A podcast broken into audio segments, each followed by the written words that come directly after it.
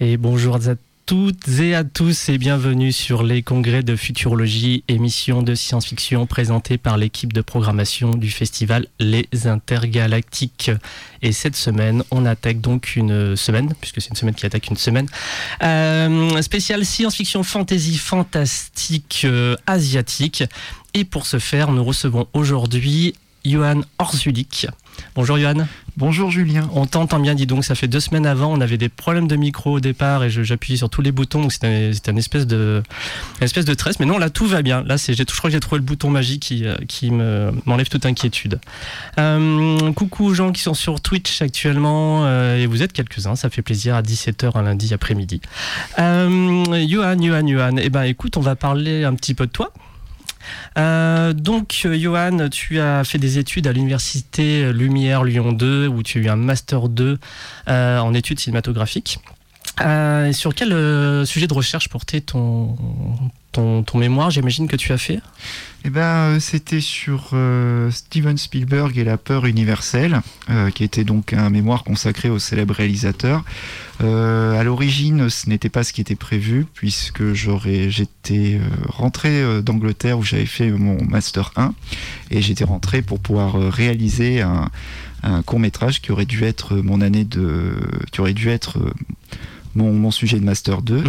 Et malheureusement, le professeur référent m'a laissé tomber en pleine pré-production, en pleine préparation du court-métrage. Donc je me suis rabattu en urgence donc sur un sujet de mémoire écrit. Et donc il s'est révélé que c'était... j'avais jamais fait quelque chose sur Steven Spielberg, qui est un cinéaste que j'aime beaucoup. Et donc je me suis dit, autant y aller. Voilà. Ok.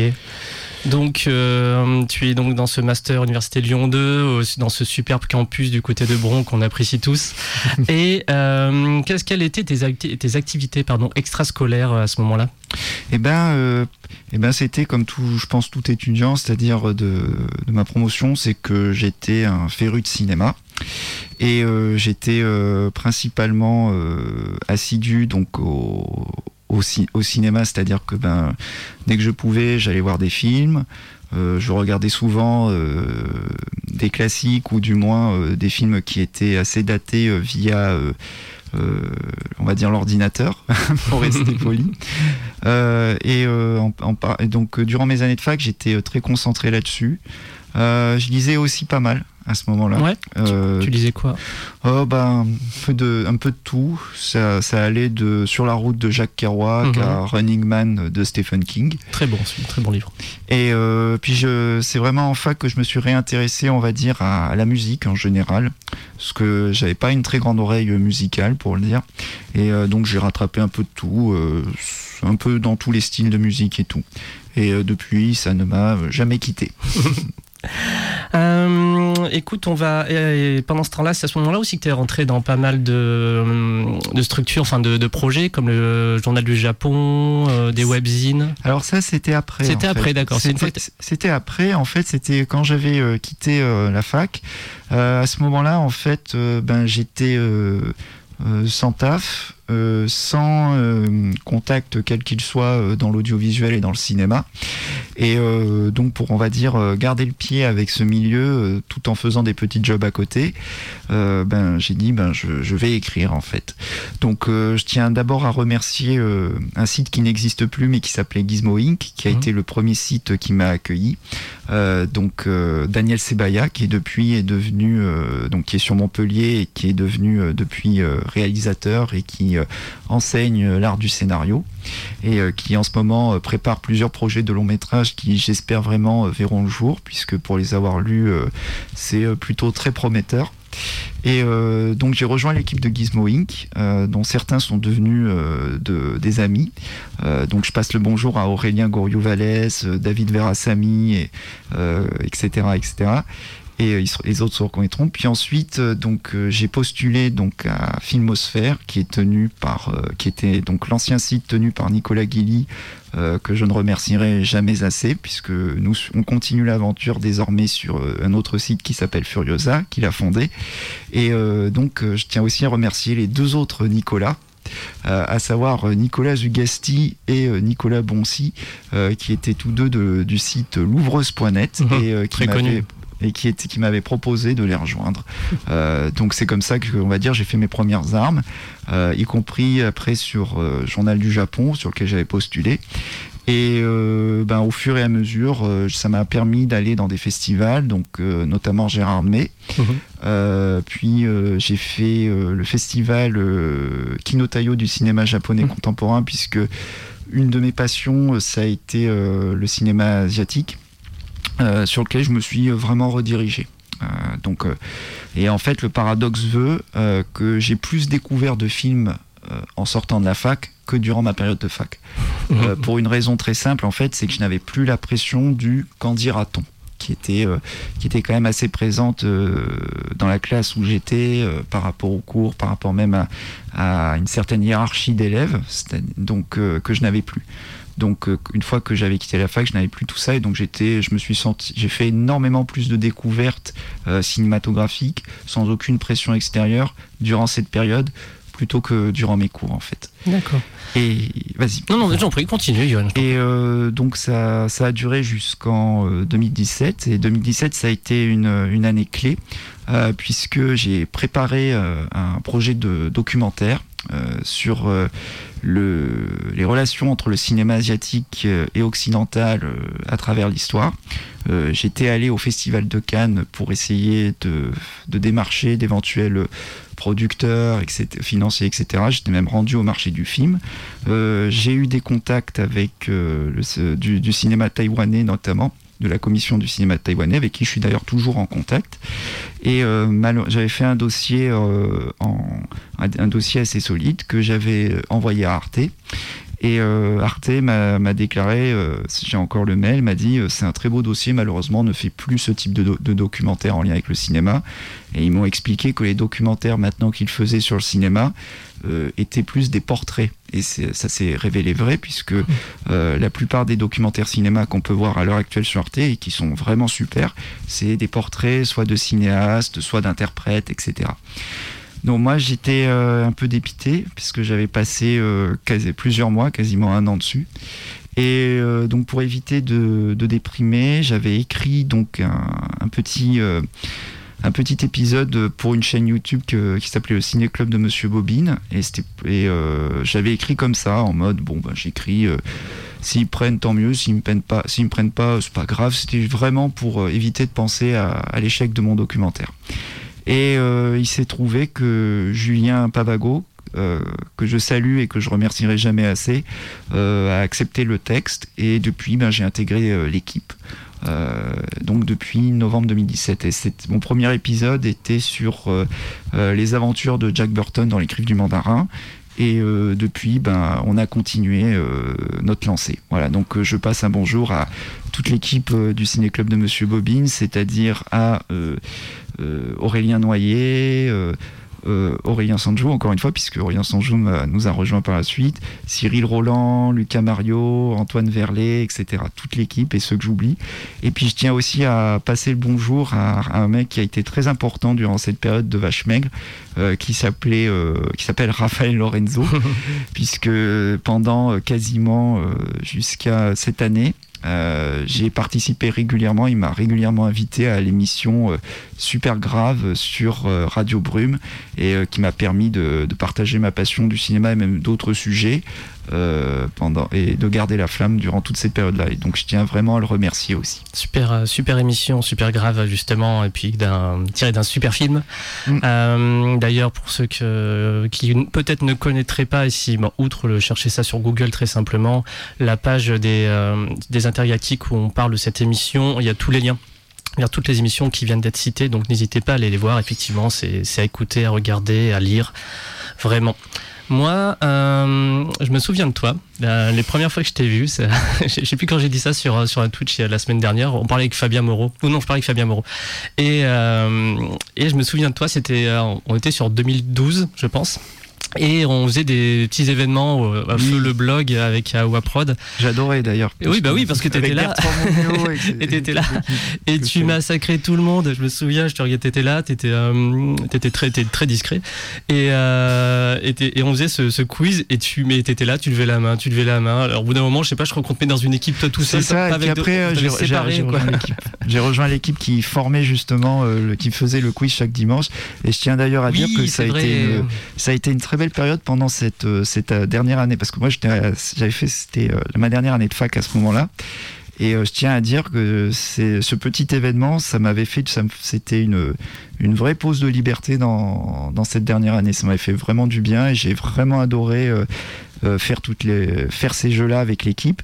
Et puis je me souviens aussi c'était la première année, si je dis pas de bêtises, du Festival des Intergalactiques. C'était exactement la première année, puisqu'il est né en... Oh là, je commençais à oublier, moi qui ai une si bonne mémoire des dates. Il est né fin mai 2012. Eh ben, il est né maintenant. Tiens, c'est les 10 ans aujourd'hui où on a fait la première édition des Intergalactiques. Ah bah merci Yohan. Effectivement, c'est la première édition un peu foutraco cool. Et je me souviens encore de la soirée Matrix qu'on avait fait ensemble. Ça c'était en février de la même année. Bon, c'est quand on avait tous ces événements au blog. Après on est parti. Juste avant de continuer un petit peu, tu as dit quelque chose qui m'a questionné. Qu'est-ce que tu appelles une hiérarchie des élèves et des étudiants en fac ? Disons que c'est à titre personnel, c'est-à-dire que il y a toujours pour faire très simple, il y a toujours des fortes têtes qui donnent le là en fait. Mmh. Et donc en fait, au final. Sans mépris aucun, attention, hein, je précise. Non, c'est... Mais disons que je m'intéressais, certains types de films qui m'intéressaient n'intéressaient pas grand monde et on me le faisait savoir en fait. Disons que moi j'étais très féru de films de science-fiction ou d'autres, mais il n'y avait pas que ça, c'est-à-dire que j'avais une passion pour le cinéma d'autrefois pour lequel ils avaient beaucoup de mal. Eux ne juraient qu'à travers deux périodes qui étaient le cinéma des années 70 et le cinéma des années 90. Okay. Donc voilà. Et puis bien évidemment, je commençais à cette époque à m'intéresser au cinéma asiatique, mais malheureusement, pour rester poli à l'antenne, disons que les rares fois où j'en parlais à la classe, disons que ça, c'était un peu les retours que j'avais eus étaient très limites. Voilà. Okay. J'avais une promo un peu plus cool, je pense, ou alors je mettais en toi des bonnes personnes. Moi, c'était quelques années avant. Et il y avait plein de férus de cinéma asiatique, etc., du début des années 2000, et puis du cinéma coréen, forcément. Enfin, coréen, japonais. Pour le coup, c'était très différent. Non, moi, j'étais blindé de gens qui ont fait plein de trucs derrière et qui sont encore un peu actifs aujourd'hui sur les sujets. Donc, les promos se ressemblent pas forcément. Petite question, on va finir juste là-dessus, sur ton parcours, et ça, c'est une question qui m'intéresse forcément. Sur le Ciné Club de Monsieur Bobine, donc il fait partie des chaînes d'analyse cinéma, notamment les plus connues aujourd'hui en France. Moi je la connais depuis que tu es rentré, tu vois, ta vidéo sur Jack Burton, je l'ai vue Day One quoi. Donc moi je suis ça depuis super longtemps, je dis pas, je connaissais avant que ce soit cool, tu vois. Non mais c'est une super chaîne, le cinéma de Monsieur Bobine, vraiment, il y a des épisodes qui font, notamment sur Gravity, je sais qu'on a matché quoi là-dessus quoi. Enfin je pense qu'à celui-là tout de suite, mais je suis sûr que je peux en sortir 2-3 autres de plus. Donc comment se déroule le travail de conception d'une vidéo rapidement, hein, c'est pas pour refaire le... Non mais c'est... en fait chacun est libre de proposer le texte qu'il souhaite. Donc comme je disais, chacun on est toute une équipe. Et il n'y a pas de tel jour, tel sujet ou quoi que ce soit. Non, ça vient vraiment d'une envie. Et une fois que le texte est déposé, au moment où Julien s'occupe du montage, donc il le relit, fait les corrections nécessaires, on discute avec justement l'auteur du texte en question et après se enchaîne avec le montage.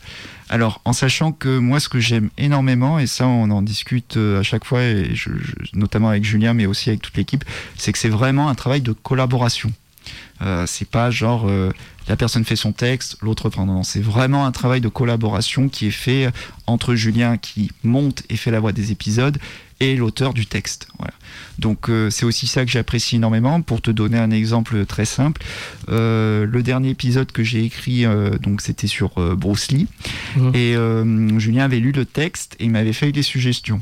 Il m'avait dit ça, tu devrais peut-être rajouter quelque chose sur ça. Et j'avais un peu de peur. parce que je me suis dit est-ce que ça a passé et tout, et au final je me suis rendu compte qu'il avait raison, et au contraire ça permettait justement de donner, d'appuyer le propos de l'épisode en fait. Donc pour le coup c'est comme ça que ça fonctionne, c'est vraiment un travail de collaboration. Voilà. Très bien. Et eh ben, la prochaine vidéo est connue. Alors, la prochaine vidéo est connue, elle est en montage, elle sera très longue.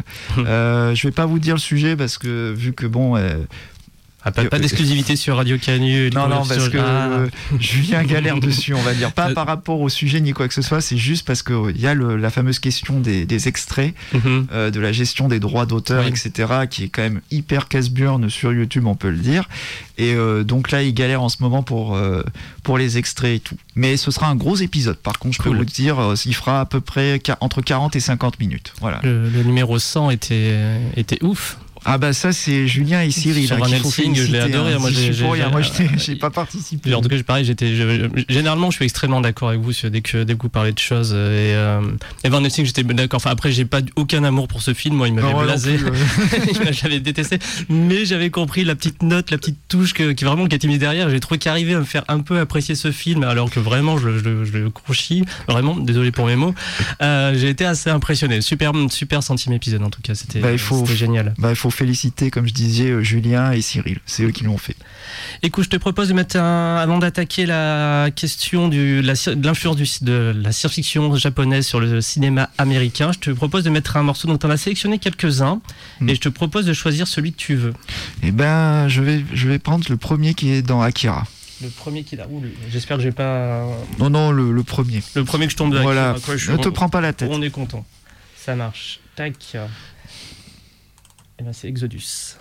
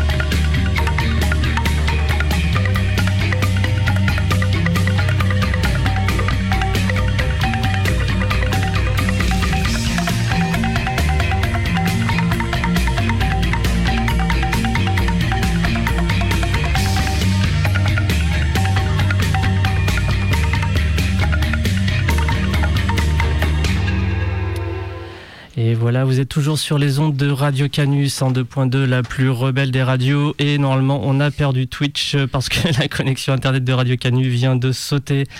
Voilà, bah, ça sera enregistré en replay. Je vais pas m'amuser là tout de suite en pleine interview à aller mettre des messages sur les réseaux sociaux. Ça arrive et de toute façon, on pourrait le réécouter en replay. J'espère que ça va revenir. Je surveille d'une oreille quand même. Et voilà, bah écoutez, c'est internet quoi. Yohan, du coup, on a bien parlé de toi.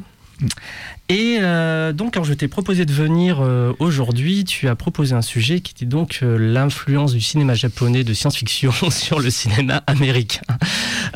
Pourquoi cette proposition ? Alors, je vais être très franc avec toi. J'ai réfléchi pendant... je me suis creusé la tête pour un sujet parce que j'en avais plein. J'ai hésité avec le voyage dans le temps, les mechas. J'ai hésité. Je me suis dit, mais qu'est-ce qui pourrait faire combiner tout ça et tout ? Et je me suis dit, parce que je voulais vraiment parler de choses un peu méconnues, ou du moins voilà, qui sortent un peu de l'ordinaire. Et j'ai un soir, boum, juste avant que tu m'envoies le message, justement, pour me dire finalement quel sujet tu choisissais, je dis, bah, je vais prendre celui-là, l'influence de la science-fiction japonaise sur le cinéma américain, parce qu'il combinait un peu, on va dire, tout ce qui me plaisait en fait, tout ce qui, moi, m'intéresse en particulier, ou du moins une partie, quoi. On est de retour sur Twitch a priori. J'ai écrit coupure internet sur Radio Canus, juste pour leur dire comme ça. Je suis désolé. Radio Canus avec des points d'exclamation. Voilà, on est là normalement, on est de retour. Bon, bref.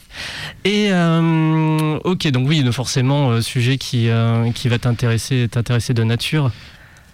Voilà, j'en perds mes questions. Alors, j'étais tout prêt. Non, en fait, mes questions, elles sont assez bateaux.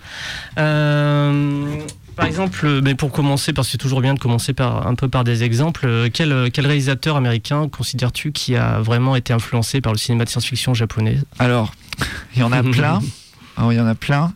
Mais je pense qu'il y a trois noms qui ressortent tout de suite. C'est James Cameron, même s'il n'est pas américain, il est canadien, on ne le dira jamais assez, et les Sœurs Wachowski.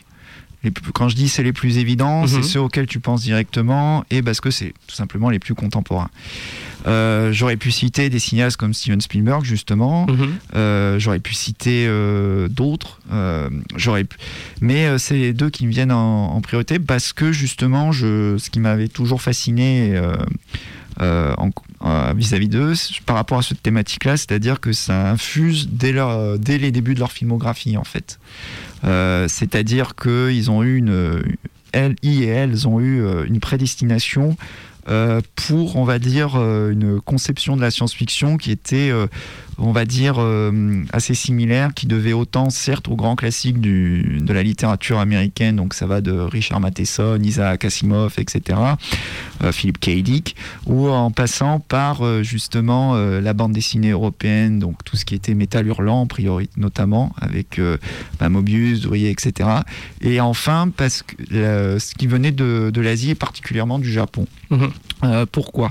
Parce que tous ces cinéastes-là qu'on pourra pas tous citer parce qu'évidemment le temps manque, etc. Puis ce serait trop, très exotique d'en faire un panorama complet. Mais pour faire très simple, c'est-à-dire que il y a eu, on va dire, une période charnière qui était dans la deuxième moitié des années 80 jusqu'à la fin des années 90, avec l'explosion de deux médiums en provenance du Japon, qui était le jeu vidéo et l'animation japonaise. Et en fait, quand je citais Cameron et les Wachowski, c'est parce qu'elles ont été imprégnées de ça, en fait. Il y a eu effectivement des cinéastes annexes, je pense notamment à Steven Spielberg, puisqu'il faisait partie, je l'avais appris dans un article signé Marc Godin, pour la ressortie de Akira l'année passée, qui faisait partie, on va dire, des quelques spectateurs américains qui avaient eu la chance de voir le film au moment de sa sortie en 88, à une époque où, je le rappelle, en dehors du Japon, c'était un film, et je pense que beaucoup de gens pourront ne contrediront pas, qui était un film de niche, c'est-à-dire réservé justement soit au marché de la vidéo, du laserdisc, etc., et qui s'est construit comme ça en fait à l'international, mais qui a eu des répercussions encore aujourd'hui extraordinaires.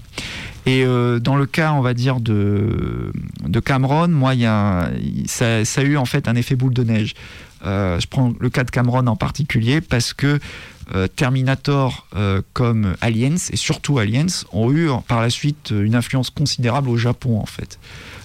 Ça va, on va dire, de la franchise Godzilla qui a repris des éléments de Aliens et de Terminator en passant justement par des cinéastes, notamment Shinya Tsukamoto qui est donc le réalisateur culte de Tetsuo notamment, et qui n'a jamais caché son admiration pour James Cameron, puisque Tetsuo est en grande partie inspiré de Terminator, et puis surtout il a fait un de mes moyens métrages préférés que j'ai découvert récemment, qui est Les Aventures de Denchu Kuso, qui est un moyen métrage qu'il a tourné juste avant le premier Tetsuo, et qui raconte l'histoire d'un petit garçon timide avec un poteau électrique qui est propulsé dans un futur post-apocalyptique, et il mène la résistance avec son amoureuse de classe qui est devenue la chef de la résistante pour lutter contre des espèces de punk vampires en fait. Et rien que ça. C'est un mix improbable, mais je trouve vraiment galvanisant, entre James Cameron justement, Nobuhiko Kobayashi, qui est un cinéaste malheureusement méconnu chez nous en France, mais qui est très célèbre au Japon, qui est un peu l'équivalent de ce qu'étaient Robert Zemeckis et Joe Dante à la même époque dans les années 80, et un cinéaste phare du mouvement punk au Japon qui était Shogo Ishii, donc Electric Dragon 7000, Burst City, etc. Oui. Voilà, donc ça vient de tout ça. Et puis, ça a été un échange, puisque on le sait, Mamoru Oshii, le créateur de Ghost in the Shell, a été très admiré justement par Cameron et Wachowski, etc. Et j'avais lu une rumeur que je n'ai jamais réussi à savoir si elle était vraie ou pas. C'était que par la suite, Cameron et Oshii étaient devenus amis. Ils s'étaient rencontrés apparemment dans les années 90. Alors ça, c'est à vérifier. Ouais. Et en gros, j'avais lu une rumeur qui disait que Cameron avait montré un premier montage de Titanic à Mamoru Oshii avant tout le monde, et que Oshii en retour lui avait montré un premier montage de Avalon, qui sont sortis à 2 ans d'écart. C'est ça, voilà. Donc c'est un truc que je trouve très touchant en fait. C'est quelque chose qui me parle, parce que c'est l'influence, on va dire, de plusieurs continents qui se rejoignent à travers des artistes qu'a priori on serait pas des fois pas tenté de rapprocher. C'est la notion de syncrétisme, voilà, qui moi me touche particulièrement. Et ce qui me rappelle d'ailleurs, alors, du coup, moi, le cinéma asiatique, comme j'ai pu le dire assez régulièrement, soit à l'antenne, soit sur Twitch, etc. Je suis assez récemment, je m'y suis mis très récemment en fait, notamment grâce au Kaiju Festival qu'on a organisé il y a 2 mois, et des événements comme ça. Donc moi, je connais des choses, hein, j'en ai vu, hein, je ne porte pas de nulle part. Mais j'ai pas mon intérêt à aller pas à fond là-bas. Et là, ça y va de plus en plus, parce que pour moi, c'est un nouveau continent tout à découvrir. Donc je suis très content à mon âge de dire il y a encore plein de choses à regarder. Et moi, ça me rappelle en tout cas une discussion qu'on avait avec Fabien Moreau, encore, que je cite pour changer, sur la question du kaiju, la production. Et effectivement, je trouve que Godzilla avait marqué bien ce syncrétisme, comme tu disais, entre les États-Unis et le Japon, qui s'échangeaient un peu des figures comme King Kong, Godzilla, et prenaient un peu chacun de leur côté, parfois improvisés chez l'un, parfois moins chez l'autre.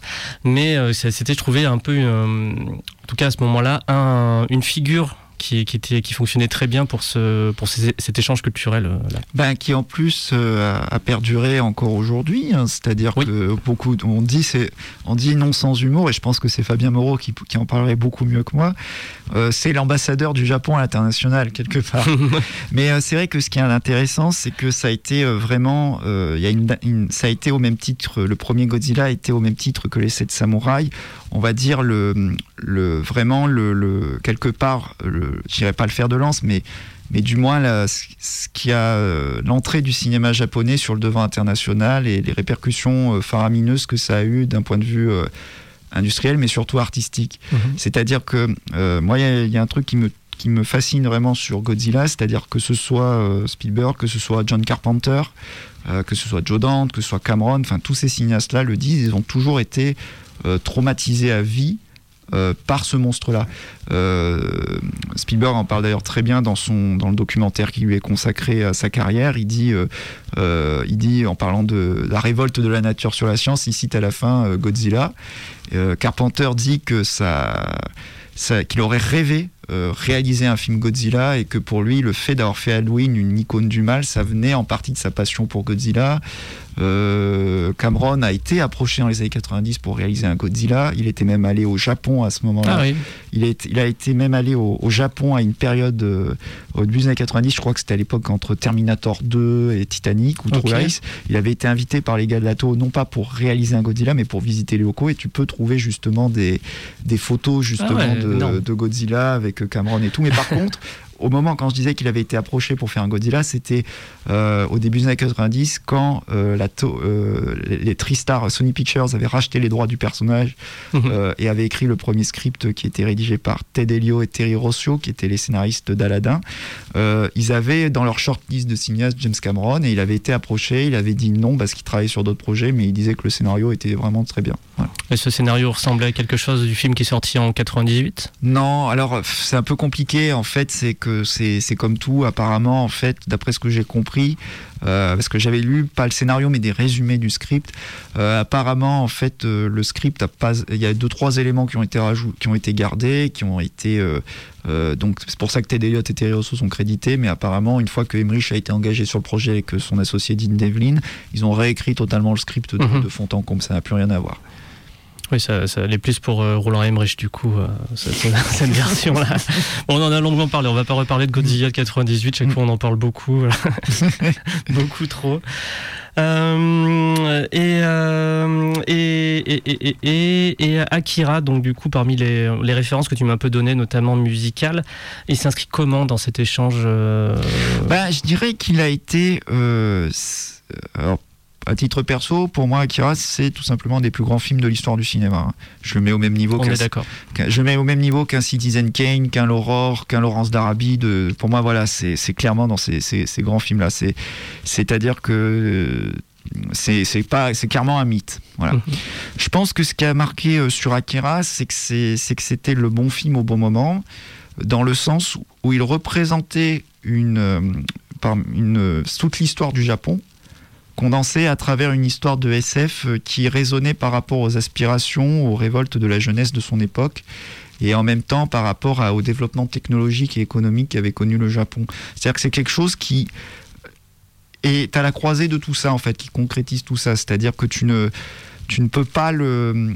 Je pense que ce qui a marqué déjà de prime abord, c'est ça. Puis je veux dire, c'est quand même quelque part un film qui est au carrefour de la chronique adolescente, du film d'action, de la satire un peu punk, et qui se termine en trip à la 2001.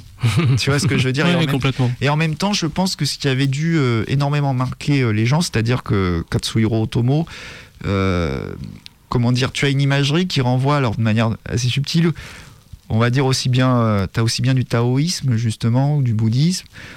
Tu peux penser même des fois, moi quand je vois je me rappelle jamais du nom. Les trois enfants... Oui, les trois numéros... Oui, les trois vieux jeunes. Les trois vieux jeunes. T'as un côté, moi, qui me rappelle beaucoup le roman Dune, notamment la première apparition... Les abominations dans les fils de... Ah, comment c'est possible ? De Paul et de Shani. Voilà, c'est ça. Ça m'y fait pas mal penser. Et puis, je pense que...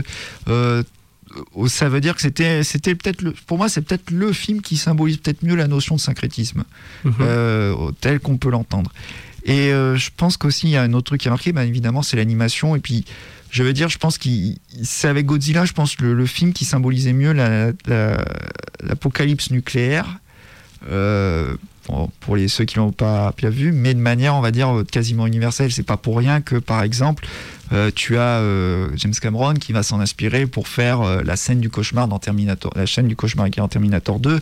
C'est pas pour rien que il fait du héros un jeune rebelle à moto, qui est considéré comme un chef de la résistance.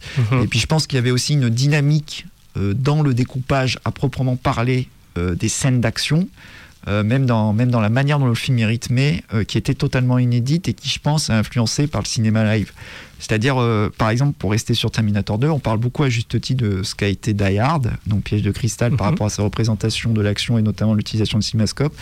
Mais je dirais que dans l'énergie rythmique du montage, il y a quelque chose de Akira dedans, en fait, dans cette manière, cette montée progressive qui ne faiblit jamais, et notamment dans le rythme qui est fait pour que ça devienne de plus en plus viscéral. Tu avais des cinéastes avant qui faisaient ça très bien. Je pense que l'exemple avant Cameron et avant Otomo, c'était George Miller sur Mad Max 2. Mm-hmm. La fameuse poursuite finale qui a mis une claque énorme à l'époque, bien entendu, qui justement en plus a inspiré, c'est un bon exemple, bien qu'il soit australien et pas américain, je pense que c'est important d'en parler. Mad Max 2, ça a eu des répercussions extraordinaires au Japon, mm-hmm. Avec bien évidemment Hokuto no Ken, avec Ken le survivant. D'ailleurs, c'est Raphaël qui me disait une chose, c'est que quand il était allé au Japon, il m'a dit, quand il est allé dans les boutiques, il y avait des rayons entiers dédiés à Mad Max, mm-hmm. parce qu'en plus ça avait une résonance punk qui était très particulière. Preuve en est justement les films qui ont suivi après de Shogo Ishii, dont on parlait tout à l'heure, ou de Tsukamoto. C'est Dionnet d'ailleurs qui disait ça très bien, il y a une énergie punk qui est liée à ça, qu'on retrouve très bien, c'est ce qu'il dit dans Belette qui est pas du tout un film de SF, mais qui se déroule dans un Tokyo avec des jeunes en perdition et qui sont filmés comme les punks de Mad Max. Donc je pense qu'il y avait à la fois une espèce de cri de révolte, d'humanisme brisé, de qu'est-ce qu'on va devenir dans le futur. Enfin, il y avait tout ça qui se schématisait très bien pour en venir sur Akira. Je pense que c'était le film parfait qui arrivait pile pour le bon moment. Et puis, bien évidemment, l'influence qu'il a eu énorme sur l'animation, encore aujourd'hui. Mais pour te dire, je pense que ce que j'ai repensé avec le recul, tu prends quelqu'un comme Bruce Timm. Sur la série Batman, ils doivent énormément à Akira en fait. Okay. Il y avait par exemple il y avait des scènes dans certains épisodes qui étaient repris justement le fameux je me rappelle jamais l'homme, je l'appelle tas de boue.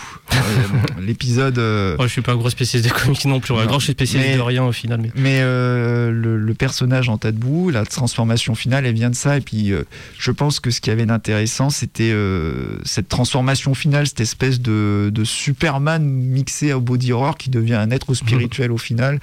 C'est quelque chose qui moi m'a traumatisé, m'a traumatisé et continue de me traumatiser, mais pas au sens choqué, mais dans le sens c'est une imagerie qui est totalement nouvelle, ça t'ouvre des perspectives, et ce qui fait que quand tu vois le film au final, tu restes un peu sans voix à la fin. On a quelqu'un sur le chat du Twitch des Intergalactiques, donc The Last Geek Verkerk, bon je lis loin, il s'appelle Gueule d'Argile en fait. Gueule d'Argile, voilà c'est ça. Pas... Je crois que c'est Cédric Belconde, The Last Geek Hero, et je le salue. Ça à la fin, mais j'ai une espèce de reflet. Je salue. Coucou à tous ceux qui sont encore dans le chat du coup, et oui il y a une coupure internet sur à Radio Canu qui a effectivement coupé le stream pendant quelques minutes, et en tout cas c'était beaucoup pendant l'extrait musical, donc c'est plutôt une bonne nouvelle. Ce qui me faisait penser quand tu parlais d'Akira, d'un coup ça m'a évoqué un autre film beaucoup plus récent, mais j'arrête pas de l'évoquer de toute façon en ce moment, mais c'est un de mes films préférés au monde. Ça me rappelle, il y a un petit côté Shin Godzilla aussi, je trouve je trouve qu'il y a vraiment des parallèles à faire entre Akira et Shin Godzilla quoi. En fait déjà c'est très simple, c'est-à-dire que dans les artistes qui ont dû être marqués par Akira, il y a Hideaki Anno, il a de ça en commun avec Otomo sur Akira, mais quand il fait Evangelion, c'est-à-dire que c'est quelqu'un qui veut que l'expérience soit de plus en plus viscérale. C'est-à-dire que quand vous terminez Evangelion, que ce soit la série ou le film The End of Evangelion, pour rester sur la première, vous avez tous deux cette même sensation qui vous touche au cœur. Et puis parce que je pense qu'il y avait quelque chose qu'ils ont parfaitement très bien synthétisé, qui était, on va dire... comment je pourrais dire ça ? Cette espèce, on va dire, de... pas de souffrance, mais on va dire de... d'explosion, j'essaie de pas faire trop pompeux, d'explosion de contradiction, en fait.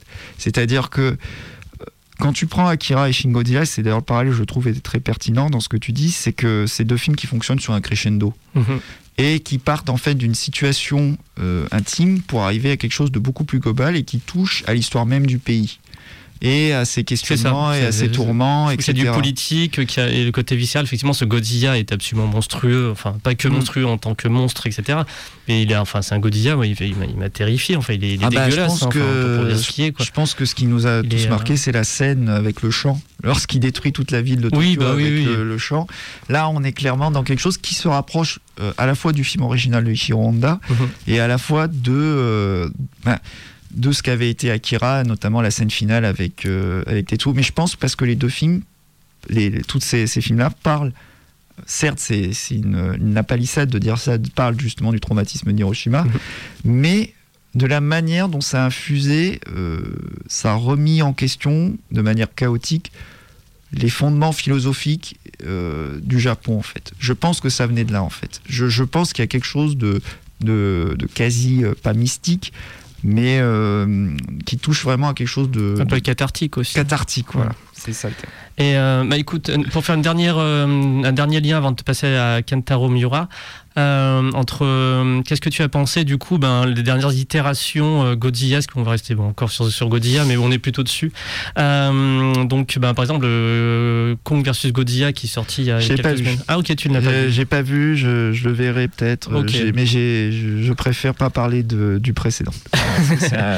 Je l'aime bien, moi. Je sais que mais parce que je m'attendais à rien, que j'ai fait ok, c'est du spectacle que j'ai pu. Bon, mais je comprends. Mais par contre, j'ai détesté Kong vs Godzilla de tout mon cœur. Donc, on peut passer à moins que tu aies autre chose à dire, excuse-moi, sur le sujet. Non, parce que de toute façon, comme j'ai dit, on peut pas en parler de manière. Il faudrait 2-3 heures. Oui, c'est ça. Il faut prendre un peu par période. Mais c'est quelque chose qui me touche dans la mesure où j'ai toujours été fasciné, on va dire, par des cinéastes ou des artistes qui ne sont pas forcément issus du même pays ou qui ne sont pas forcément issus de la même période historique, mais dans lesquels tu vas retrouver des résurgences. Et ça, je trouve que quelque part, sans faire chose de pompeux, c'est ce qui, moi, je trouve de plus universel, mais dans le bon sens du terme, en fait, dans la création artistique. Quand ta création, ta connexion rentre en lien avec celle d'autres sur des aspects... que ce soit visible ou invisible, c'est quelque chose qui, moi, personnellement, me touche particulièrement. Est-ce que tu aurais des recommandations avant de s'en mettre littéraires ou bibliographiques ou documentaires, films Je l'ai déjà fait, mais je vais en faire une seule. J'en ai déjà parlé, mais c'est celle que je voulais faire. J'en ai déjà parlé avant. Je vous recommanderais justement le moyen-métrage de Shinya Tsukamoto, Les Aventures de Denchu Kuso, parce que déjà, c'est un moyen-métrage qui vous donnera envie de réaliser, parce qu'il a fait ça avec rien. Il y a un côté cheap qui est revendiqué, mais qui est... Enfin, très galvanisant parce que c'est très inventif et parce que c'est tout simplement la rencontre entre des cinéastes que moi j'aime énormément et qui est enfin voilà, c'est un moyen métrage qui me touche beaucoup, quoi. Il date de quand celui-là du coup ? Je crois que si je dis pas de bêtises, je crois que c'est 87 ou 88. Il faudra vérifier. Redis le nom une deuxième fois. Les Aventures de Denchu Kuso. Ok. Et je sais bien, j'avais un truc sur lequel rebondir, mais tant pis, ça me reviendra peut-être pas, c'est pas grave. Écoute, on va passer à un moment un petit peu plus triste de cette émission, puisque nous allons parler donc de Kentaro Miura, donc disparu en ce début de mois de mai 2021. Le 6 mai, du coup, sa famille avait caché sa mort pendant quelques semaines afin de, tout simplement, pour être un peu en paix, pour faire son deuil comme il se doit. Ils ont bien eu raison. Voilà, moi je connais, donc pour te donner ma base de ce que je connais de Kentaro Miura, j'ai vu les films Berserk que j'ai adoré et j'ai lu le manga, mais pas en entier. On va dire j'en ai lu une bonne moitié que j'adore. Vraiment, vraiment de ouf. Mais je suis pas non plus un très grand connaisseur de. À part, je connais son travail, mais je ne connais pas l'homme en lui-même, quoi. Je pense que de toute façon, c'était quelqu'un de très discret, hein. Je veux dire, il y a. Pour te dire les meilleures choses, enfin les choses les plus complètes que j'ai pu lire sur lui, sur sa vie privée ou sur son travail, je pense que c'est celle que tout le monde a vue. Donc c'est la fameuse vidéo de Paul, qui est très bien, qu'il a fait en collaboration avec Alt 236, donc sur la vie de Kentaro Miura, qui d'ailleurs m'avait pas mal marqué parce que je l'ai regardé après avoir terminé le manga. D'accord. Parce que j'avais dit, j'étais tellement à fond dans le manga que j'ai dit, je ne le lis. C'est-à-dire que je ne regarderai cette vidéo que quand j'aurai terminé tous les tomes. Et à l'époque, j'en avais, je crois, 39. Donc, parce que que je les ai lus d'une traite, j'étais tellement tombé dedans que j'en étais à un point où j'allais à la librairie acheter jusqu'à 4 volumes. Ah ouais. Donc un petit investissement personnel. Un petit investissement, mais je n'ai pas regretté. Hein. J'ai pas regretté, mais j'en étais vraiment devenu accro. Mais pour en venir au sujet, il y avait donc, je pense que le meilleur truc, c'est la vidéo, la fameuse vidéo en question, et le livre qu'a sorti Alte 236 sur le sujet. Voilà. Mais après, c'est quelqu'un qui était, d'après ce que j'ai compris, très discret. Très justement centré sur son travail. Après, moi, le fait qu'il ait consacré, on peut le dire, hein, c'est pas qu'il ait consacré toute une partie de cette vie à cette œuvre qui ne sera jamais quelque part, qui sera inachevée quelque part. C'est triste à dire, mais c'est vrai que c'est en miroir de justement du personnage de Goethe quelque part. Mmh. Alors, je vais pas spoiler, mais quelque part, il y avait en fait c'est que le dernier arc qui venait de terminer, donc le tome 40, enfin pour ceux qui l'ont lu en français, je parle chez Glénat, c'était la fin d'un arc. Alors je dirais pas lequel pour ceux qui ne l'ont pas lu, mais quelque part qu'il ait terminé cet arc, je me dis peut-être que quelque part, même si l'œuvre n'est pas achevée, c'était peut-être que c'était ça pour lui qui était le plus important et quelque part je me dis peut-être que c'est c'était ce qu'il fallait, il ne pouvait pas se terminer autrement que comme ça. Même si l'histoire en elle-même n'est pas terminée, déjà le fait qu'il ait terminé cet arc, qui était l'arc principal, on va dire, qui a maintenu en grande haleine les lecteurs pendant des années, voilà, peut-être c'est peut-être ce qu'il y avait, c'est peut-être quelque part que il ne pouvait peut-être pas faire autrement. Pour les auditeurs qui connaissent peut-être donc un petit peu moins et qui, vu que ça a fait quand même, on en a beaucoup entendu parler, en tout cas sur les réseaux, il y avait, effectivement à 236 forcément, ça a fait un Twitch le soir où on l'a appris, qu'il y avait énormément de monde, et ça a été un très beau Twitch, une très belle discussion qu'il a faite avec les gens qui étaient dans le chat pour parler de tout ça. Il était effectivement très affecté. Mais donc elle a commencé quand, cette série Berserk? Si je dis pas de bêtises, parce que ça, je suis nul au niveau des dates. Si je dis pas de bêtises, alors, n'hésitez pas les fans à me rentrer dedans. Je précise. Ils sont dans le chat, ils nous attendent. Donc si je dis pas de bêtises, c'est à la fin des années 80, début des années 90. J'ai pas mon truc sur moi Wikipédia. Mais par contre, ça a duré. Ça a duré jusqu'à. C'est énorme. Ça fait 30 ans quoi. Il a juste fait une pause pour faire justement un one shot, mais et après il a repris Berserk. Et ce qui moi m'avait touché en fait, ça, pareil, il n'y a rien d'original dans ce que je dis, mais c'est qu'effectivement, moi, ce qui m'avait marqué, c'est que passer les 3 premiers tomes, qui sont effectivement plus une exposition de l'univers et du personnage et de ses actions, à partir de l'arc, le fameux arc de l'âge d'or, ce qui, moi, m'avait touché, au-delà de son trait de dessin, et c'est là-dessus que j'aimerais vraiment lui rendre hommage, parce que c'est vrai que Kentaro Miura, on en parle énormément pour le dessin, et à juste titre. Parce que c'est vrai que quand tu vois ça, tu te dis, mais c'est du on peut le dire, c'est le Gustave Doré du manga. Mais je trouve que quelque part, ça a un peu fait en sorte qu'on mésestime son talent de conteur. Parce que pour moi, la puissance de son dessin n'écrasait pas son histoire.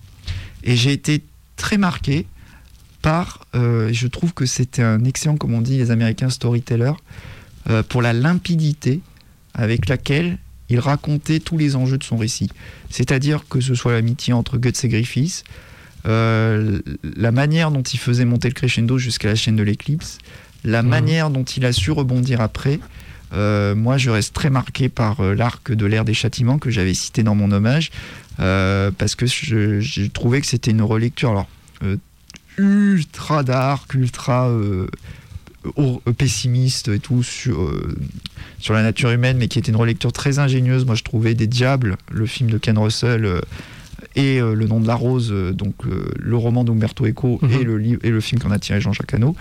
Et après ça, il y a plein de gens qui me disaient ouais, mais après ça devient plus clair, plus lumineux. Mais moi je me suis dit, mais tu ne peux pas, après avoir fait autant de récits noirs et sombres, t'es obligé d'aller vers quelque chose de plus lumineux, tu peux pas aller plus. L'éclipse, c'était déjà une claque absolument. Ah oui, non, mais moi, ça m'a même pareil. Hein. Je vais te dire une chose, une petite confidence. Quand j'ai acheté je crois que c'est si je dis pas de bêtises, le 11e volume de l'éclipse, on va pas hésiter à me reprendre. Le libraire, il m'a fait « Ah, vous y êtes. Il m'a rien dit de plus. Il m'a juste dit, il m'a dit, ah, vous y êtes. Et oui, j'avoue que ça a marqué. Tu m'étonnes. Mais comme je disais, moi, je trouve que c'était quelqu'un qui arrivait, en fait, à travers une histoire qui est en... C'est vrai que quand tu lis la base, tu te dis, bah, c'est un énième guerrier bourrin qui va parcourir le monde. Et taper un nouveau mélange dans une ville, etc., qui en fait une espèce de démon, et puis c'est cette partie pour rebelote. C'est ça. Et en fait, ce que moi je trouve très fort, et je pense que c'est pour ça aussi que ça a touché autant de lecteurs à travers le monde. Certes, tu as le décorum dark fantasy auquel je trouve qu'il a apporté une pierre angulaire, hein, c'est-à-dire que... Enfin, voilà. Mais... Moi, ce qui m'avait touché, c'est qu'il arrivait quand même à toucher des thématiques qui étaient quand même assez universelles, justement, mais de manière, encore une fois, très simple, très limpide, mais qui visait juste. C'est-à-dire que moi, j'aime énormément un petit passage qui a lieu, justement, après le passage de l'éclipse, où à un moment, tu as Guts qui veut se... Alors, je vais essayer de ne pas spoiler, mais disons que... Il veut faire sa vengeance par rapport à ce qui est arrivé à Casca. Mmh. Et à un moment, la personne qui s'occupe de Casca, dont je tairai l'identité, lui dit, mais pourquoi cherches-tu tant à te venger alors que tu pourrais vivre heureux et paisible avec elle? Et ça, c'est un truc qui m'avait touché, parce que dans un récit classique de vengeance, il y aurait, tu vois, on foncerait en même temps que le personnage quelque part. Et souvent, le récit, en fait, était amené comme ça, c'est-à-dire des petites touches qui remettait les choses en perspective. Et donc, justement, je pense qu'il aurait dû y avoir quelque chose, une apothéose par rapport à ça. Mais malheureusement, on le verra jamais. Et on le saura jamais. Mais quelque part, c'est un peu bateau ce que je vais dire encore une fois, mais je me dis quelque part, son héritage ne fait que commencer. Et quelque part, on pourra, je veux dire, son œuvre perdurera. Aussi bien dans ce qu'elle a été achevée, aussi bien que dans ce qu'elle n'est pas, dans ce qu'elle restera à jamais inachevée. Et quelque part, moi, je trouve que ça reste un des plus beaux exemples, encore aujourd'hui, de la manière dont tu peux, être influencé par diverses choses et d'autres, parce que c'est vrai que c'était souvent très visible dans ses œuvres, mais la manière dont tu peux reconstruire à partir de choses qui ont été déjà vues ailleurs et infusées de manière personnelle. Et encore une fois, je renvoie à la vidéo de Paul, qu'a fait Paul, donc avec Al256 sur le sujet, qui résume à merveille et bien mieux que ce que je dis là à l'antenne. Elle apprend plein de trucs, cette vidéo, notamment sur son rapport et d'où viennent un peu ses personnages. Elles sont donc du coup, on spoil rien si vous l'avez pas vu, etc., parce que on apprend vraiment de choses.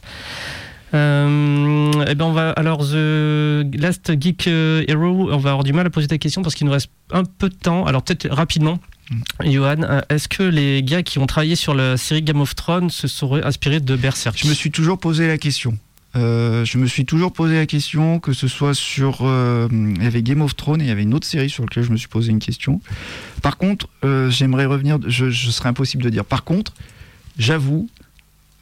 que c'est pour terminer dessus, j'y ai pensé, c'est marrant parce que je voyais les bandes annonces 2 semaines avant qu'on apprenne la nouvelle, de Benedetta et de The Green Knight qui sortiront cet été, et dans les deux cas c'est plus fort que moi parce que vu que j'étais fan de Berserk, c'est pas volontaire, mais dans les cas je me dis, telle image me fait penser un peu à Berserk, mais vraiment, et j'en ai parlé à mon collègue Aurélien de la 36e chambre du Cinéphage, avec qui justement je travaille, et on en parlait encore il y a 2 semaines.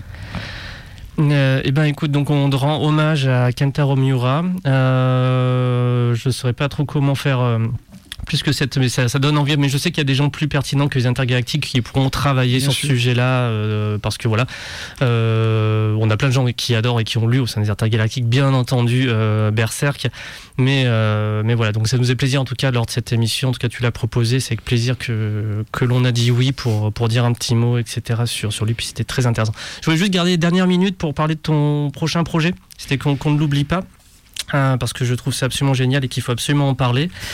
Alors on va un peu vers le futur du coup, et donc je reprends mes notes parce que voilà, hein, qu'on est apprenti journaliste, on est apprenti. Donc dans tes projets qui arrivent, tu prépares avec Aurélien Noyer, donc que tu as déjà présenté un peu plus tôt du Ciné Club de Monsieur Bobine, un livre consacré aux sœurs Wachowski. Et Julien Pavago, d'accord. Et Julien Pavago. Excuse-moi. En plus, Julien, si jamais tu écoutes, hein, tu réserves ton 11-12 septembre si tu as pas reçu notre mail pour te dire que tu es bien réinvité aux Intergalactiques. Donc il sera donc un livre consacré aux sœurs Wachowski qui sera édité chez Feur d'édition. Est-ce que tu peux m'en dire un petit peu plus ? Bien sûr. Alors, pas plus que ce qu'on a dit dans la vidéo, la petite vidéo d'annonce. En fait, c'est l'éditeur Feur d'édition qui nous avait contacté à la base pour écrire un livre sur James Cameron. Et le truc qu'il y a, c'est qu'il y avait déjà 2 livres en préparation chez d'autres éditeurs, donc on pensait pas faire autre chose avec, il répéterait ce qui avait déjà été dit. Et on a proposé donc d'écrire un livre sur les Wachowski au moment où on préparait un épisode sur les Wachowski. D'accord. Et donc c'est devenu donc ce livre. Donc ce sera un livre qui normalement sortira, si tout va bien, normalement donc fin de cette année. Il est déjà, il est entre guillemets finalisé. D'accord. Mais il y a la dernière touche à mettre. Et donc je remercie au passage l'éditeur Feur d'édition de nous avoir laissé cette opportunité. Donc c'est un livre qui va revenir sur leur carrière, mais de manière plutôt thématique. Ce sera plus une introduction à leur cinéma qui nous touche énormément et à leur œuvre. Donc on espère que ce sera bien. Voilà. Enfin que ça plaira à ceux qui le liront. Ça c'est déjà senti dans votre vidéo sur Speed Racer. Qui est une très très bonne vidéo aussi. Voilà, non, je sais que j'aime bien Speed Racer. Autant c'est pas Van Helsing que j'aimais vraiment pas. Dans Speed Racer, il déroute en fait. Hein, c'est un film très déroutant. Mais en fait, donc je l'avais énormément apprécié. Eh ben, écoutez, on va terminer cette émission. Un grand merci à toi, Yohan, de t'être rendu disponible. Merci à toi et à toute l'équipe des Intergalactiques. Ben, ça fait vraiment plaisir en plus d'avoir pu te croiser, d'avoir pu prendre un petit temps de discussion. Du coup, je rappelle que cette semaine, on fait une semaine spéciale science-fiction, fantastique, fantasy autour de la science-fiction asiatique. Ou de la fantaisie, je me perds encore mes mots, pour changer. Avec donc mercredi, avec Fabien Moreau et Célia de cinémacoréen.fr, on passera à Pulkarasi, le kaiju nord-coréen que je finis de traduire là. Wow. Ouais, je vois ce que c'est en plus. C'est génial. Et puis c'est pas très compliqué à traduire, c'est à partir de l'anglais. Vendredi, on fait une discussion avec la Fred de la chaîne Patchwork, ça va être génial, sur l'attaque et Alexei de Mana et Plasma, je vais dire ça. Sur l'attaque des titans, philosophie politique et l'art de la guerre. Alors celle-là, il faut que je la prépare de ouf parce qu'on va vraiment taper sur la philo un peu lourde. Samedi, c'est cool, on fait un ciné-club avec les monstres de l'apocalypse, 1966, etc. On va se marrer. Et dimanche, c'est Anne qui fera un petit Twitch sur Disco Elysium. Voilà, je vais faire un petit raid rapido sur notre chaîne parce que c'est toujours sympa d'aller voir les copains. Oh, il y a Moody, on envoie chez... Ah non, il y a Sweetberry qui fait un petit truc à Disco Elysium. Non, on va envoyer chez Moody parce que là, les deux gauches, c'est notre copine. Eh ben, merci beaucoup encore, Yohan. Merci à vous. Et à très vite sur Radio Canus 102.2, la plus rebelle des radios.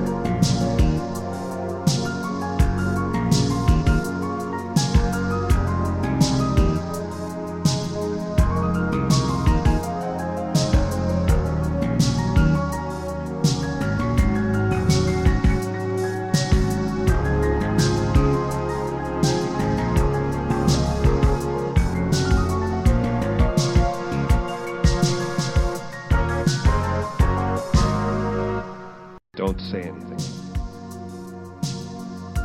Everything I did was my own.